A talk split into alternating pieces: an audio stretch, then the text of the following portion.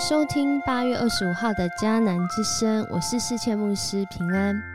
我们今天要继续来分享萨摩尔记下十二章二十四到二十五节，心思的战场，上主所爱的。在我们心思意念当中，我们是上主所爱的吗？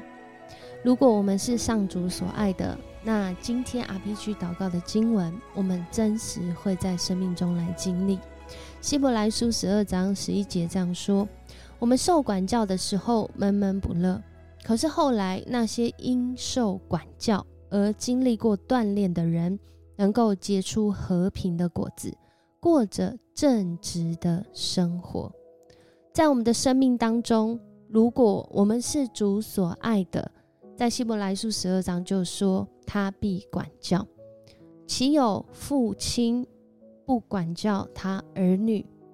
这是出于爱的缘故。因为在出埃及记其实很清楚哦，啊，对以色列人来说，他们认识的这位神其实是一个很清楚的图像。特别在出埃及记三十四章六到七节，就告诉透过摩西告诉当时代的以色列人，所以以色列人的基因里面、思想里面。潜意识里面，他们对上主的认识是这样子的：我是满有慈悲怜悯的上帝，我不轻易发怒，有丰盛的慈爱和信实，我坚守应许，直到千万代，并赦免罪恶过犯。但是我一定惩罚犯罪的人的子孙，直到三四代。这是在这个石板哦，就是哦破掉之后呢，就碎掉之后啊，第二次。啊，在颁布一次这个石板的时候，上主透过摩西说的话，所以这就定掉了整个以色列他们世代间对这位上主的认识。我们的主是慈悲怜悯的主，然而我们的主是会发易怒的主。特别我们看见大卫因着藐视上主而经历到的这个啊惨痛的教训，就是啊这个他跟。啊，八四八非婚生子哦，不是这个，不是这个正确的方式而得到的这个孩子，甚至大卫还认为就是哦，他做的很，就是没有人发现。然而主非常的不喜悦，在这当中，因着爱的缘故，主必管教，但不只是管教而已。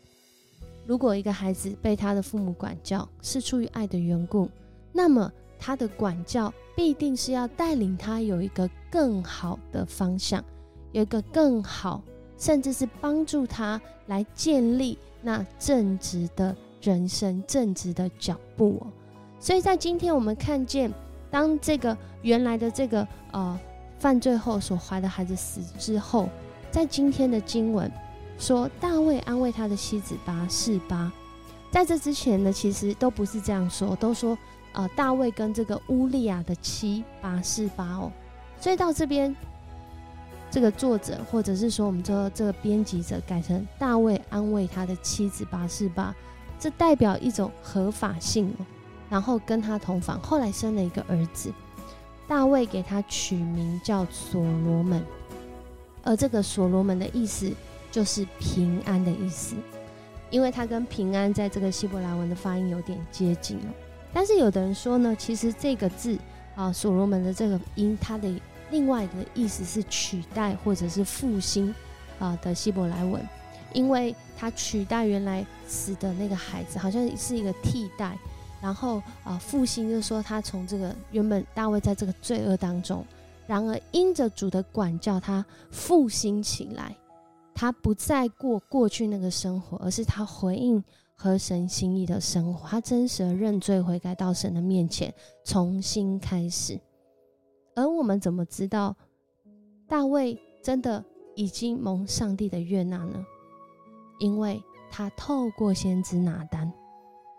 告诉先知拿单说，要给这个孩子取名叫耶底迪亚。耶底迪亚在原文就是上主所疼爱的。很多的时候。我们在管教的现场，或者是这个管教的经验当中，不论是我们是被管教的，还是管教他人的，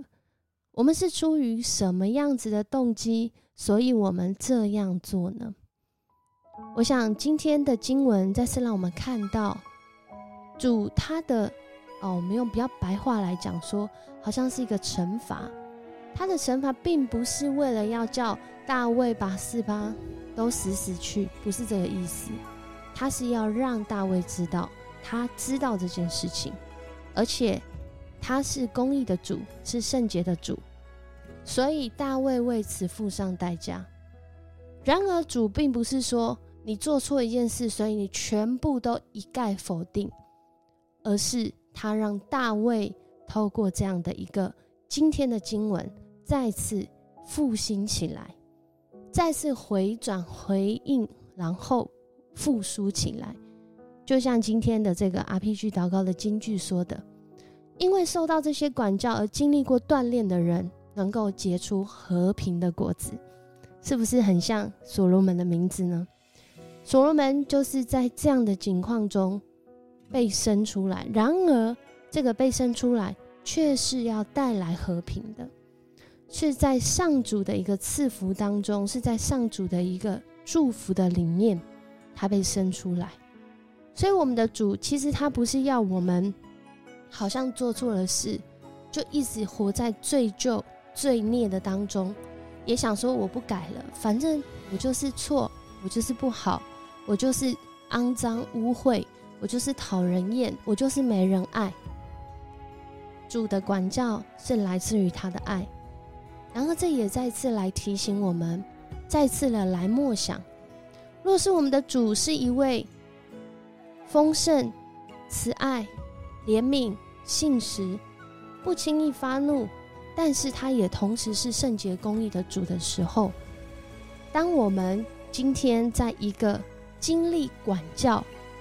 就是我们去管教他人的现场，或者是被他人管教的时候，我们是否去查验这背后的动机是出于什么呢？在这个时代，很多的时候，呃，压力很大，或者是说，呃，因为有很多的未知，所以我们会采取一些行动，不管是管教小孩，还是在职场中的一些调整。但我们要去思想一件事情：我们所做的这件事，我们背后是出于爱吗？我们的背后是出于要建造这个人的生命吗？我们的背后是要造就、劝勉、安慰他人吗？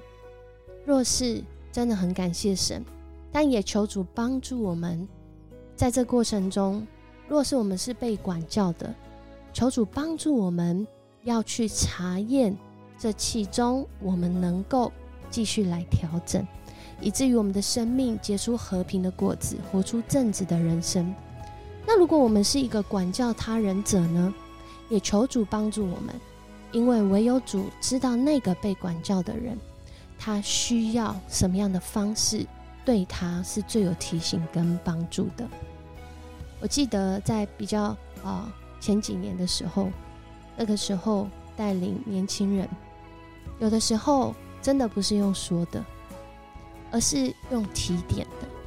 在那提点当中，或许会经历一段时间。就是信任磨合期，